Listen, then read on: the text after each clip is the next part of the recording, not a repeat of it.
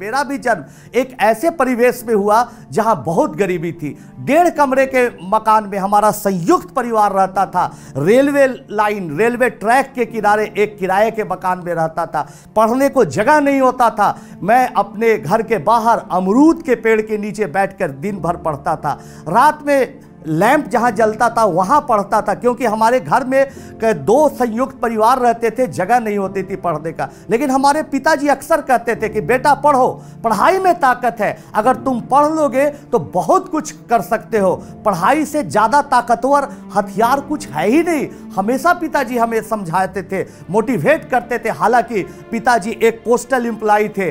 चिट्ठी छांटने का, चिट्ठी बांटने का डाक विभाग में काम करते थे। उनकी ऐसी आमदनी नहीं थी कि हमें प्राइवेट स्कूल में पढ़ा सके। एक सरकारी स्कूल में मैं आता जाता था, पढ़ते पढ़ते जब मैं टेंथ पास किया तो हमारे सारे मित्र दिल्ली जाने लगे कि आई बनना है। इंजीनियर बनना है, डॉक्टर बनना है, मुझे आगे बढ़ना है। चलो, दिल्ली चलो हायर एजुकेशन के लिए। लेकिन हमारे पास पैसे नहीं थे। मैं पटना यूनिवर्सिटी से ही पढ़ाई किया। पढ़ाई करते करते मैं सौभाग्यशाली मानता हूँ कि डॉक्टर डीपी वर्मा और बाल गंगाधर प्रसाद जैसे लोग मुझे मिले, जो मेरा हमेशा उत्साह बढ़ाया और इतना अच्छा उत्साह बढ़ाया कि हमने मैथमेटिक्स में कुछ नया फार्मूला ईजाद किया। वो फार्मूला कैम्ब्रिज यूनिवर्सिटी जाने का कारण बना। वो फार्मूला अच्छे अच्छे जर्नल्स में छपा। कुछ आर्टिकल्स लिखे मैथमेटिक्स में, वो भी लंदन और अमेरिका के जर्नल्स में छपे। मेरी चर्चाएँ हुई और कैम्ब्रिज यूनिवर्सिटी से ऑफ़र आया। कैम्ब्रिज यूनिवर्सिटी से ऑफ़र आने के बाद घर में खुशियों का ठिकाना नहीं था। माँ बहुत खुश थी, मिठाई बना रही थी, खीर उस दिन बनाई कि बेटा मेरा कैम्ब्रिज जा रहा है। बहुत खुशी की बात है कि मेरा बेटा कैम्ब्रिज जा रहा है। लेकिन दोस्तों, दुख की बात थी कुछ दिनों के बाद कि हमारे पास इतना भी पैसा नहीं था कि मैं कैम्ब्रिज जा पाऊँ।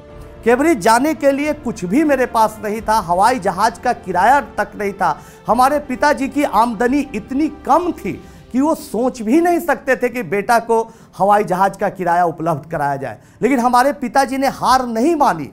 वो 23 अगस्त की रात की बात थी। पिताजी बहुत दुखी थे। मैं और मेरा भाई परनव वो भी छुट्टी पर आया हुआ था। मेरा कंबाइंड फैमिली पूरा। हम लोग बैठे हुए थे। अब पिताजी बहुत उदास थे। हम लोग पूरा परिवार समझा रहे थे। पिताजी, आप नहीं टेंशन में रहे। अरे, आज नहीं तो कल मौका मिलेगा। कल नहीं तो परसों मौका मिलेगा। आप टेंशन में नहीं रहे। लेकिन पिताजी उस दिन दुखी थे। हम लोग खाना खा चुके थे अपने अपने कमरे में। जो छोटा सा एक दो कमरा था, चल गए थे। वहाँ पर पढ़ाई कर रहे थे। अचानक करीब ग्यारह बजे रात की बात है। अचानक पिताजी की सांस फंसने की आवाज़ आती है। हम, माताजी, सब लोग दौड़ के जाते, क्या हुआ क्या हुआ? पिताजी इस दुनिया में नहीं थे। और लेकिन हम लोगों को विश्वास नहीं हो रहा था कि पिताजी नहीं है, क्योंकि अचानक शांत हो गए। एक मिनट पहले तक वो बातचीत कर रहे थे और अचानक शांत हो गए थे। हम लोगों को जानकारी में नहीं हो रही थी क्या थी।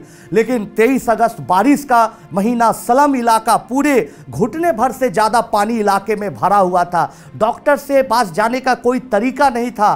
तो क्या करे क्या करे? हम लोग एकदम हड़बड़ हड़बड़ में बगल में गए। वहाँ एक बेचारा हमारा पड़ोसी के ठेले पर फल बेचता था। उसके ठेले पर ही पिताजी को रखकर हम लोग लेके जा रहे थे पटना मेडिकल कॉलेज। ऊपर से बारिश हो रही थी और नीचे से जल जमाव था। हम लोग किसी तरह से पिताजी को जब पटना मेडिकल कॉलेज में ले गए तो उन्होंने कहा कि नहीं, तुम्हारे पिताजी इस दुनिया में नहीं है। तब समझिए कि दुखों का पहाड़ टूट गया और लगा कि अब हमारी ज़िंदगी समाप्त हो गई। लेकिन दोस्तों, हम नहीं हारे। क्योंकि हमें अपनी बातें याद आती थी, वो जो पिताजी कहा करते थे कि, बेटा, कभी हिम्मत नहीं हारता। मुकाबला करना संघर्षों का, पूरी ताकत के साथ, पूरी जोश के साथ जीवन में आगे बढ़ने का प्रयत्न करते रहना।